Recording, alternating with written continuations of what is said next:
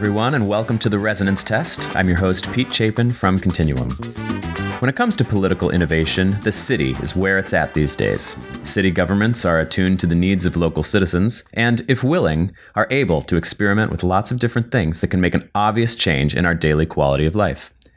We're excited today to have the City of Boston's Chief Information Officer with us, Jascha Franklin-Hodge. Jascha was appointed by Boston Mayor Marty Walsh in June of 2014, and his responsibilities in this role include getting everyone in Boston as connected as possible. And that means enhancing the delivery of city services online, as well as improving access to technology and the internet for all of Boston's neighborhoods. Jascha has also served for nearly a decade as an advisor to Code for America, a nonprofit which connects people who are good at technology with people who are good at city-level government services. Not that this is always exclusive. With the goal of solving tricky civic challenges and encouraging more innovation in government technology. Jascha came by for a chat with Continuum's Toby Bottorf, Vice President of Service and Experience Design, to talk about how Boston is using technology to drive new solutions for citizens and the challenges of doing so without becoming the Juicero of cities. In other words, applying technology for the sake of it without understanding what we, the people, really need. Jascha, you've been in your position, Chief Innovation Officer for the City of Boston, for almost 3 years now. It seems like cities are a really interesting place to work. They're becoming more responsive and experimental and progressive. Talk to me a little bit about why you made this move and what you're hoping to achieve. Sure. Well, I think you're absolutely right. I mean, cities are kind of where a lot of the action is right now. And you look at other parts of our government, especially at the federal level, and looks pretty dysfunctional. But at the end of the day, cities are where people live. And it's where we, it's where we drive and walk and bike. It's where we go to work. It's where we send our kids to school. It's the parks we play in. This is kind of where the rubber meets the road, in some cases literally, between government and humans. And so I can't think of a better place to go and try to work if you want to make your world better, if you want to contribute, especially somebody with technology skills, to the place that you live and the communities that you care about. Being inside city government gives you this incredible opportunity to really work at that interface layer between people and government institutions, and to make those good for everyone involved. Yeah, it's one of the things that sometimes shows up is a gap between people who are making stuff, products or services, and their customers. But I know you live in the South End. I live in Dorchester. My kids are BPS kids. This stuff is personal and really close to home. Mm-hmm, mm-hmm. You mentioned digital technology. Yeah. Boston is a super smart city. I think that there's a ton of potential for digital technology to help make the city a place where taxpayer money is spent more effectively, where quality of life is improved, where citizens are more engaged, have more of a live conversation with the government, and it's not this thing in City mm-hmm. Hall. Mm-hmm. How are you thinking about making Boston a smarter city? Yeah, absolutely. Well, I mean, I think with digital tools, we really think a lot about creating an interface layer for people as more and more of our life is lived in the digital domain. And that includes interactions with government, that includes community engagement activities. And so how do we put a face on city government and an interface on city government that that works for people, that doesn't require them to sort of understand what our internal org chart looks like in city government before they can start to ask us questions or give us feedback or use us as a way to interact with other aspects of their community. So we really try to be thoughtful about how to build human-centered experiences for people who come to interact with us, whether it's online or offline.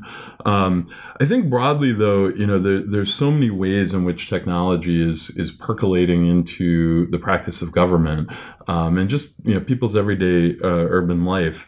I'm always a little allergic to the term smart cities, which kind of comes in and out of vogue, but often ends up being shorthand for what I think is a sort of thoughtless and tech, an industry-driven application of technology to things that don't have technology applied to them.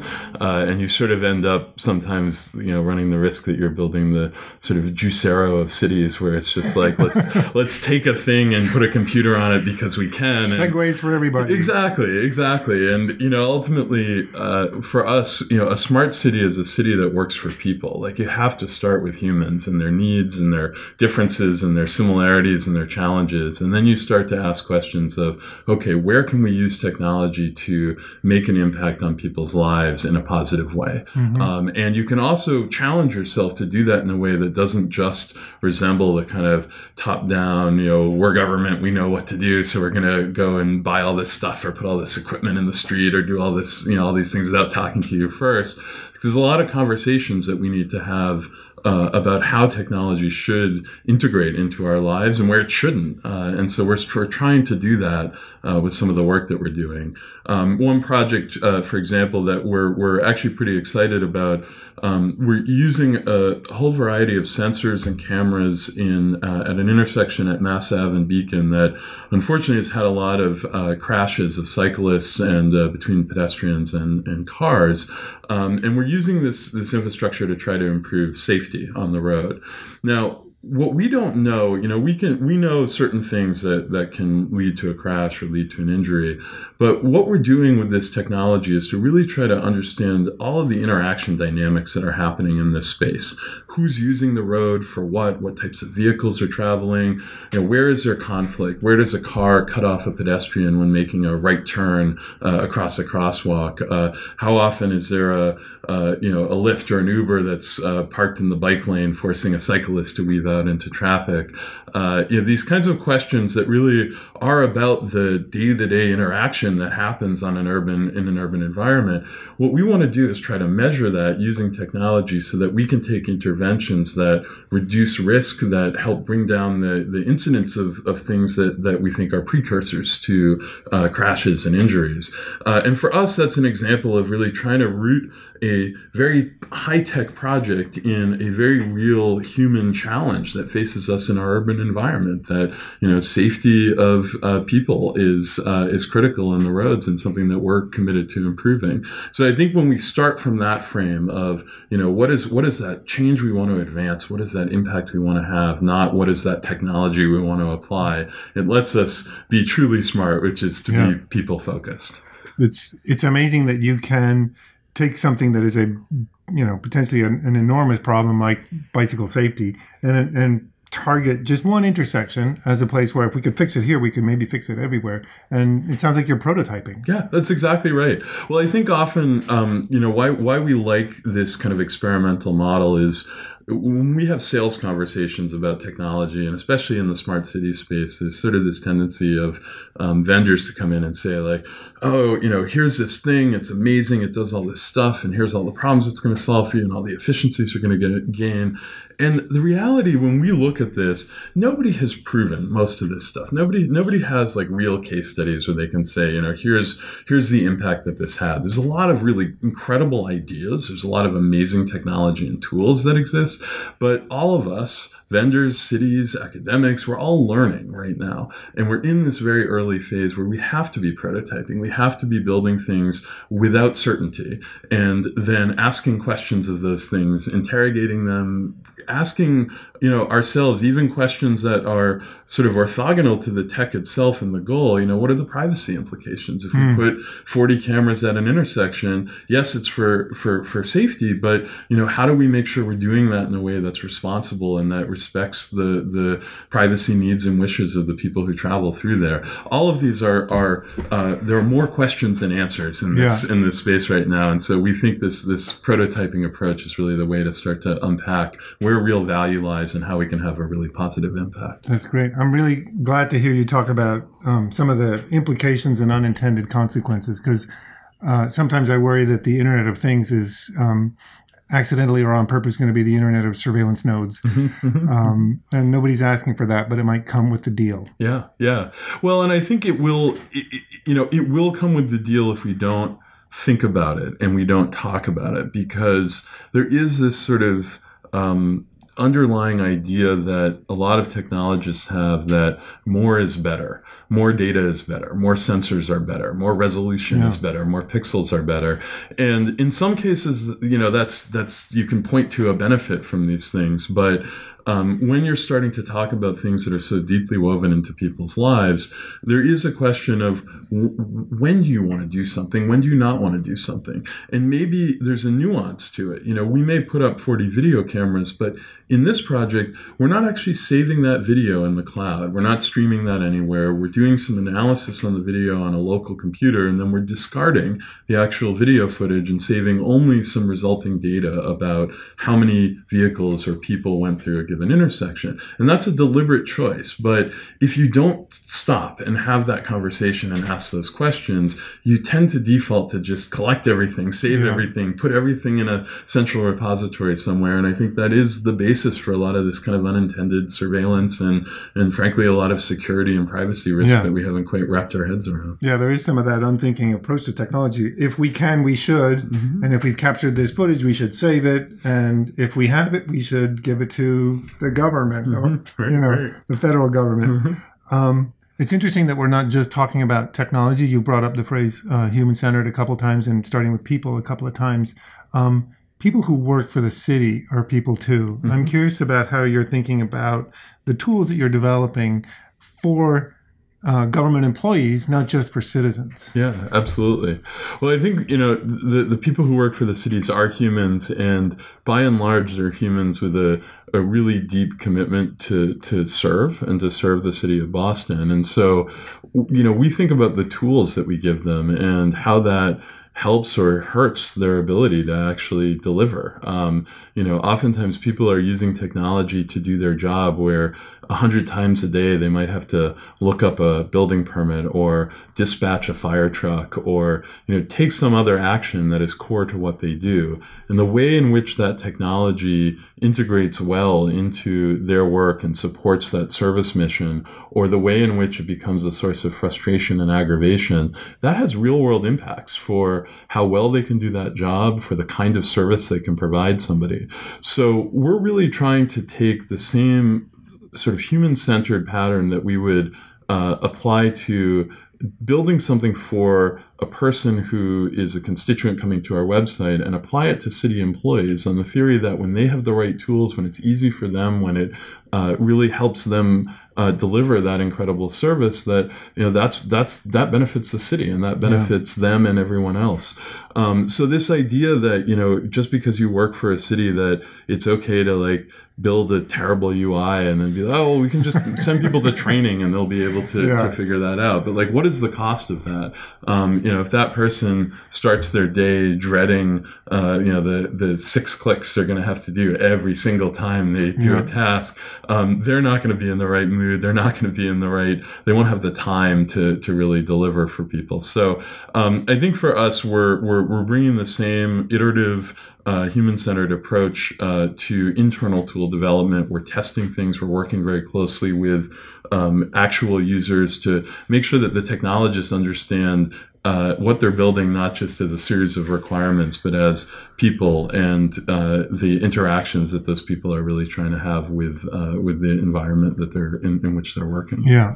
That's clearly consistent with stuff that we've seen. There's been more projects than I can count that are at the beginning about developing a better customer experience or citizen experience, and we find that the technology should not be aimed at them. It should be aimed at the people who are trying to serve them better. Okay. And it comes down to what I think is one of the most interesting questions in the space of technology, which is what are the right jobs for digital systems and what are the right jobs for people? Because we get that wrong in both directions. We give robots jobs to people and they hate those jobs. Right. And we make people rely on, you know, digital systems that are not really responsive in a way that people are looking for. Yeah, absolutely. And I think the more you can, the more we can shorten the distance between the technologists and people using the technology, the better. And one example, we built a system for the Boston Fire Department that lets them Look up any address in the city and immediately see pretty much everything that the city knows about a building. So they can see, is there a building permit that's been pulled? Is the sprinkler shut off? Is there a transformer in the basement that might pose a hazard? Did they get a code violation that maybe the building hasn't been kept up to code? And this is intended to make life safer for firefighters who may go into a building without any of this knowledge. But the way we're deploying this tool is in the dispatch center for the Boston Fire Department. And so the person who is responding to that 911 call and then sending a unit out to that building has this 3-minute window from when that call comes in before somebody is going to potentially set foot inside that building. It's this tiny moment where they can provide useful information to the firefighters who are en route, and they can help them start planning out the scene. But they also have to do, they have to be on the radio, they have to be getting more information as more calls come in. They're doing this incredible amount of work to synthesize and really try to make the fire response effective. And so when we build a tool for them that lets them, look up any address, it has to be something that works in that moment for that person in that workflow. And so when we built this system, we didn't start with a list of specs and requirements and then send it off to a contractor to build. We put a team in the dispatch center, and we had them sit and watch and listen and just react to and see how people reacted to the moment of a call coming in and the way their attention got split. And then we would build a prototype, and we'd say, does this work for you? And we'd get the most fascinating, subtle feedback about icons that were hard to discern from one another when certain types of information was much more important than others, and we didn't have the right hierarchy, or just the ability to visually quickly scan something and understand the most essential element for that moment wasn't there.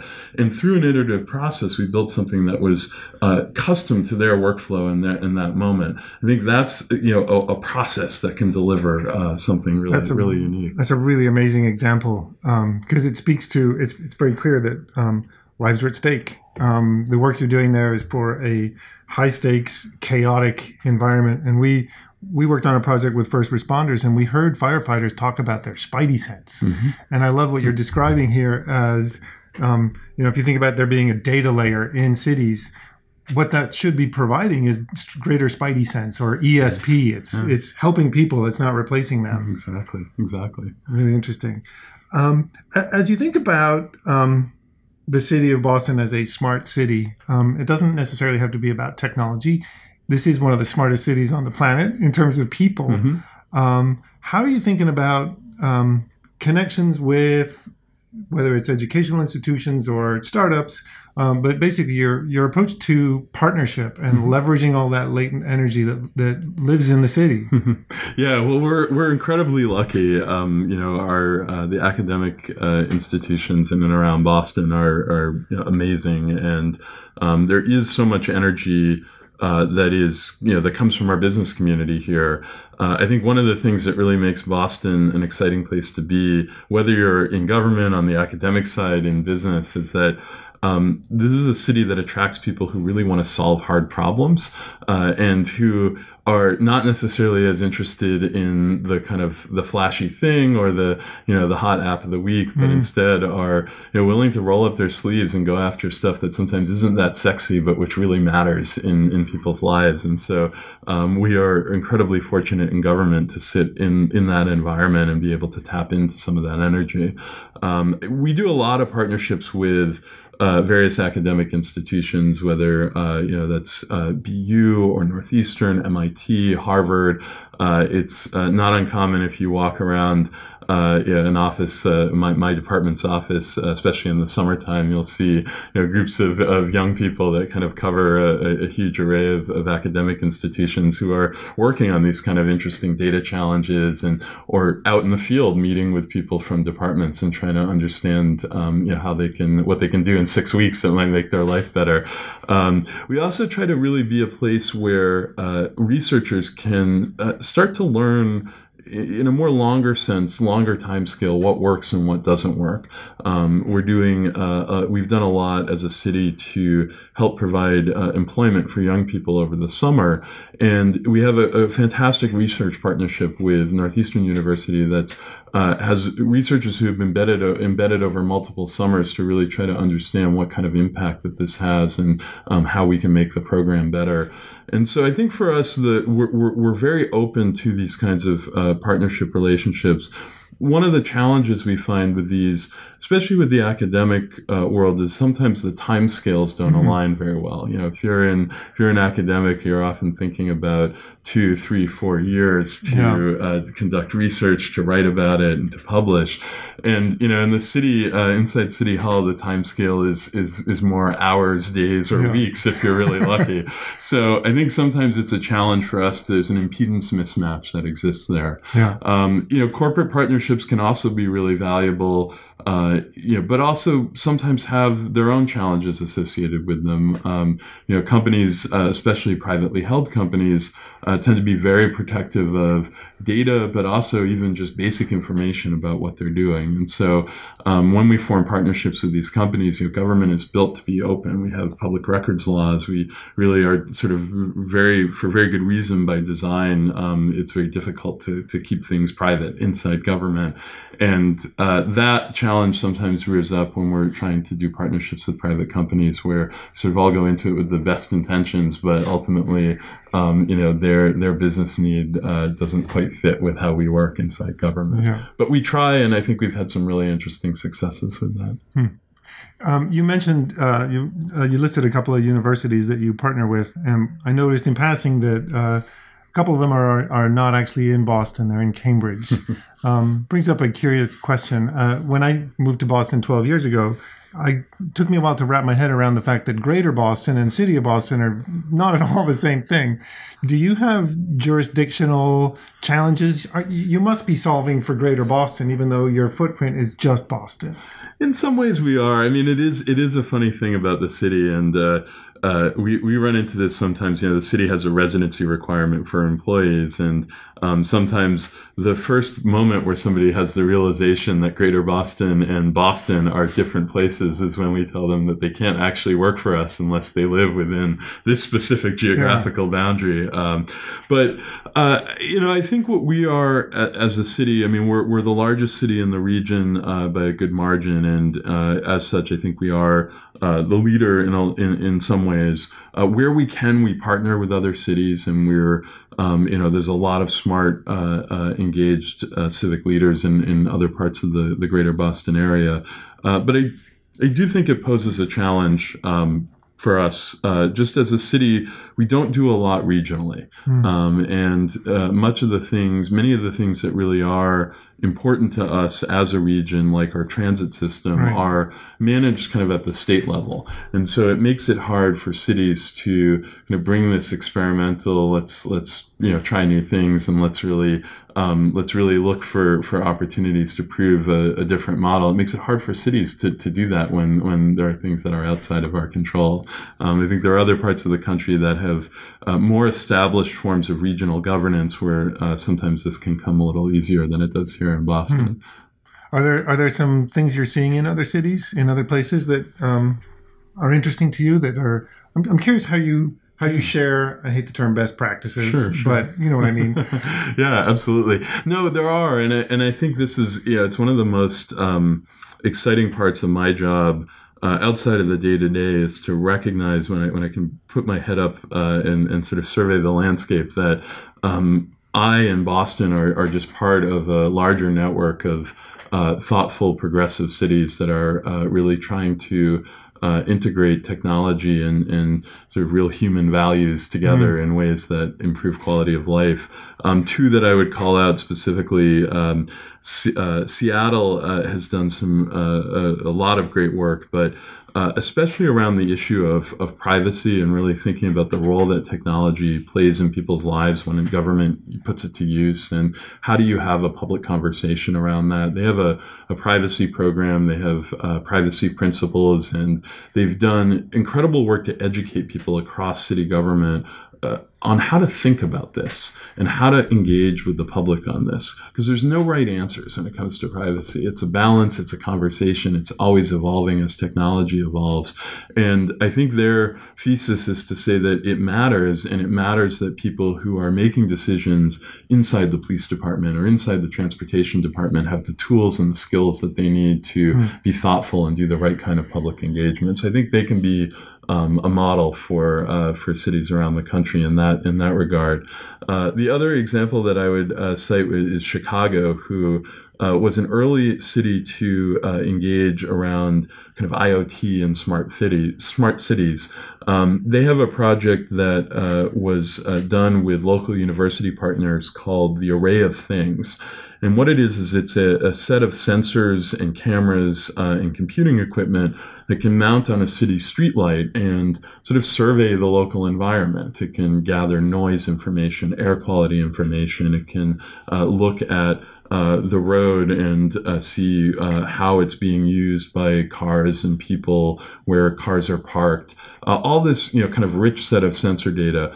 But the way that they've done this project is to make it entirely open source. You can go on the Array of Things website and you can download the hardware schematics for the device. All of the software that runs on this is open source, and the data that it generates is open source. And they have encouraged and reached out to other communities around the world to participate in this project and help them grow, help them find new ways to derive real value out of this data. And it's such a healthy contrast to the kind of sort of tech industry driven approach to this stuff. And I think it recognizes we're in an experimental time, and we need as many smart people working on this with as many different perspectives as possible to learn what can be valuable. So I think for me, we just try to, as a city, I as a leader in the city, to stay connected with other people who are doing these and similar jobs around the country, and at conferences or just on phone calls, get together and learn what people are doing, and steal and adapt, and I think it's certainly non-competitive. Exactly. Right? Yeah. And I think, and even locally, it's ultimately, all of us have the same shared goal, which is to make our communities great places to live. And that trumps any sort of regional or city-to-city competition that we might have. It's interesting to me that both of those examples you cited, you brought up some kind of big philosophical ideas around technology and governance, privacy in the one case, transparency in the other. I saw where you commented on... in the conversation around net neutrality, you were arguing against the rollback of rules governing ISPs. I have here a quote from you. It's essentially the equivalent of a police officer throwing away his gun, taser, and handcuffs and saying, well, people were behaving themselves an hour ago, so I'm trusting things will stay as they need to be. It sounds like you think a lot about these big issues because they actually impact people's lives, right? Yeah, no, that's exactly right. And I think, something like net neutrality and having a free and open internet, I mean, so much of my work and my team's work is centered around the ways in which the internet and technology can be a positive force in people's lives. And we're although we're thoughtful and careful, we are true believers that these are forces for good. But we also recognize that the way that the internet has evolved, a lot of what makes the internet a powerful tool is the fact that it is empowering to people. It allows anyone to have a voice. It allows companies to have a crazy idea and build an app and make it available and see how the world reacts to it. And so when we look at the sort of federal policymaking that exists around the internet and net neutrality and privacy and some of these other issues, we see a lot of risk to this idea that we can have tech be a tool of personal empowerment, of educational empowerment, of economic empowerment in our communities, if it becomes something that is the sort of closed off province of a handful of large corporations that just see it as go down the route of maximum revenue and maximum monetization of something that has a real profound social impact on our cities. And so I think what you've seen in the last few months as the FCC has shifted from a fairly progressive mindset around a lot of these issues to one that is far more corporate in its outlook, that cities have stood up and really tried to fight back and set a clear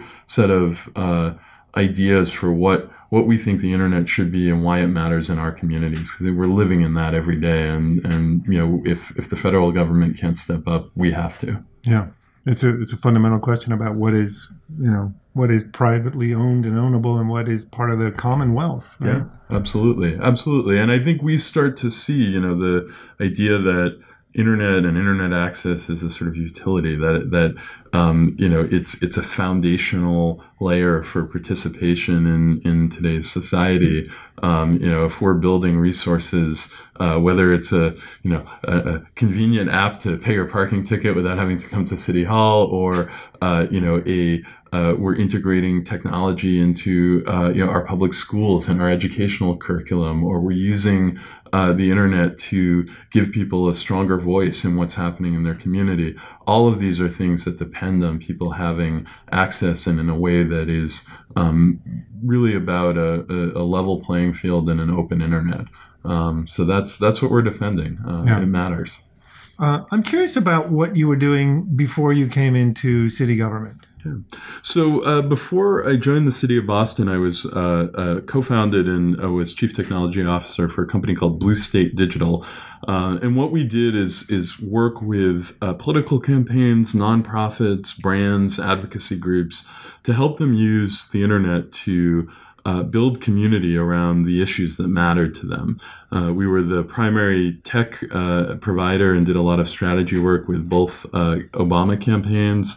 We've done a lot of work in democratic politics, but we've also worked with brands like Google and Vogue, organizations like the Met Museum, to really help them build community around the internet, and to tap into the things that connect people with them in the offline world and make that relevant online. So you were a party to the astonishing Obama win in 2008? Yeah, one of many who was a part of that incredible moment. But I think that was a time when when Obama launched his campaign in early 2007, he knew that he was going up against the sort of most established brand in democratic politics, and a brand that really had a lot of organizing behind it for with the Clintons and two terms in the White House. And so he knew that he would have to build his own army, for lack of a better word, to compete with that. And if you are starting fresh, if you do not have that long political career, the best way to do that is online. And so we worked with the campaign not only to do things like email and fundraising, but to build a toolkit that let people organize themselves, that let people take the enthusiasm that they felt in a mid-sized city in Iowa or Arizona, where the campaign wasn't, maybe in Iowa the campaign was investing resources, but in cities that had states that had late primaries, you know, the campaign couldn't be there, but there were people there. Yeah. And those people, they cared, they were passionate. So we did a lot to create a toolkit that let them find each other, that let them organize, that let them put on events. We made the branding and identity of the campaign something that was widely available. You could download all the logo assets and adapt it. And so we had people in some states who opened their own campaign offices, just unbeknownst to the people in Chicago, and started doing canvassing with printed materials that they had made themselves using the things we provided online. That was some great graphic design and making it available to people. I do remember seeing this stuff just in more places than I could have thought imaginable. Mm-hmm. Mm-hmm. When you were working with the Obama campaigns, I was working at WGBH, a nonprofit here in Boston, and great TV and radio station. I remember you saying that you shouldn't engage people by asking, what can I do for you to make you love me more? But instead ask, what can I ask you to do to make you love me more? And I mean, that just seems really optimistic. It reminds me of JFK, you know, ask not. What are you asking Boston citizens to do now? Yeah, that will make them love the city more. I just think that's a great. I love that question. Yeah, no, absolutely. Well, I mean, I think it gets to the heart of it that people want to care about things, and it's really easy when that thing is your hometown and the place that you live and the streets you're on every day. So we're trying to create as many ways as we can for people to, you know, not just tell us when something's wrong or when they're unhappy, but to be a part of building what's next in Boston. We just wrapped up a planning initiative called Imagine Boston 2030. And it's really about figuring out who we as a city will be, decades from now. And it started as almost a master planning initiative, which usually focuses on things like land use and zoning.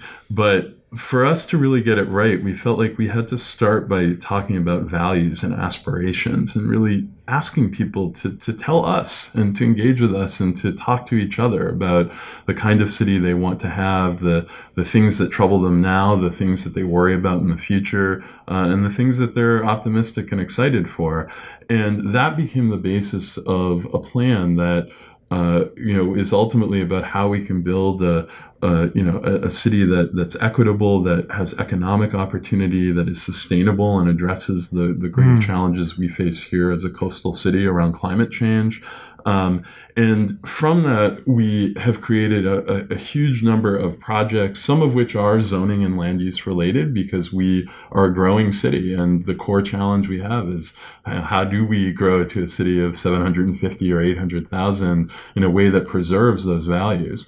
But by starting with who we are and who we want to be, and then adding those questions of growth and what projects do we do and where do we build, where don't we build, what do we want to preserve, we were able to create a set of initiatives that some of which are starting now, some of which may not happen for another decade, that we think will help make sure we have a city that is truly reflective of Boston's values. And so that kind of an approach to things as sort of basic as planning. We do this around with transportation. We ask people to give us to tell us their question about transportation in Boston. And some people said, why can't I have a stoplight at the end of my street? And other people said, why can't I take a duck boat to work? We had this vast spectrum of interest and of ideas, but letting people have that opportunity to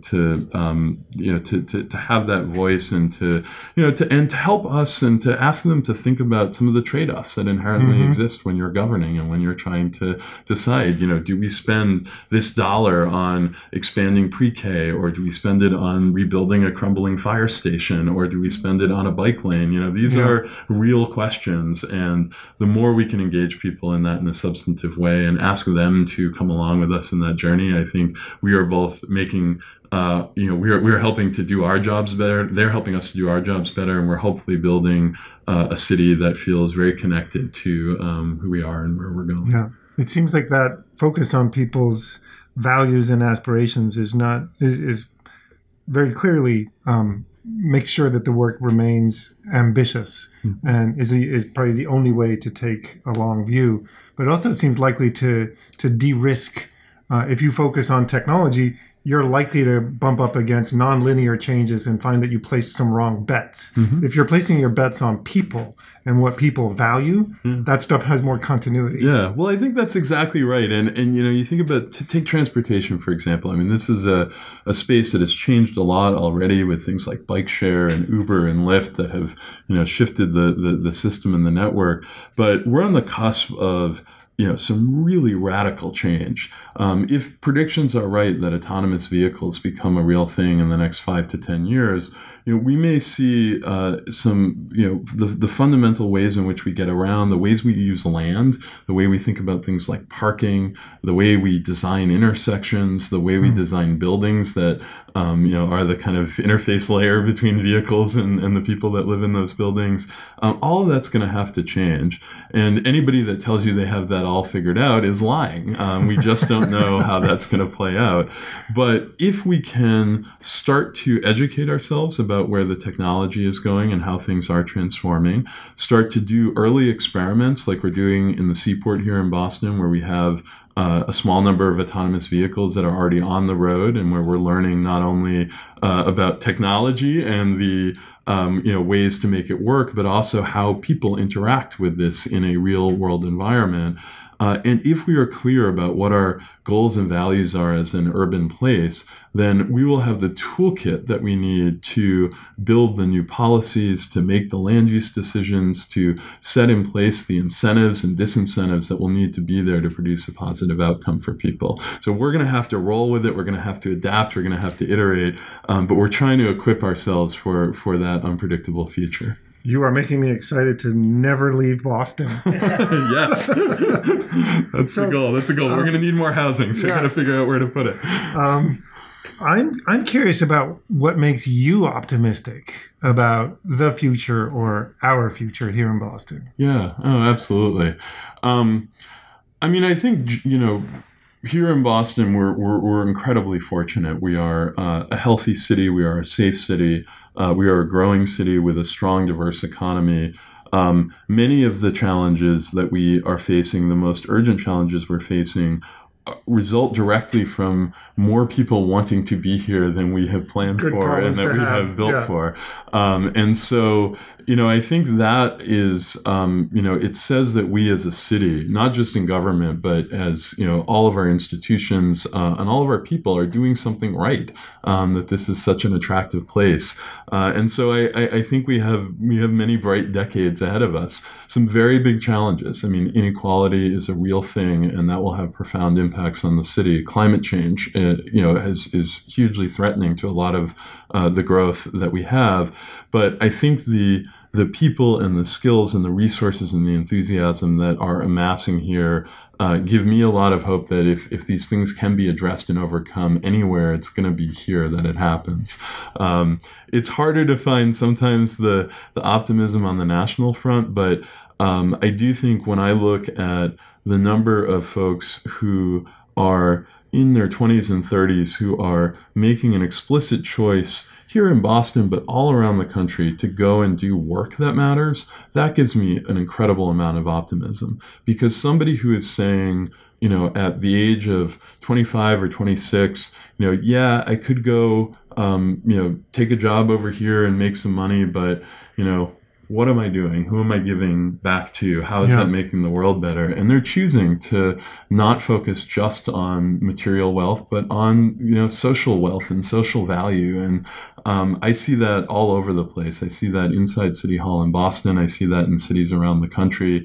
I see that, in startups that are trying to tackle some of the hardest challenges that we face around energy and sustainability and health.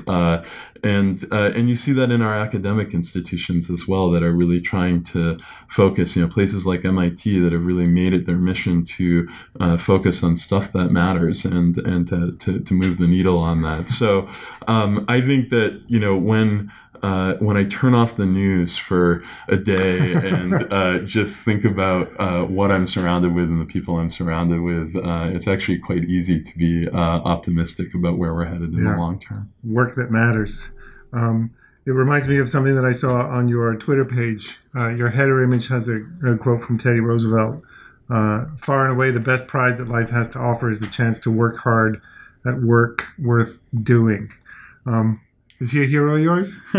He is indeed. That's actually a poster that's up in our office, in my department's office, and it is reflective of the fact that there is both a lot of Teddy Roosevelt fans in the office, but also a lot of Parks and Rec fans. Okay. That is that quote was with a slight modification was part of the series finale of Parks and Rec.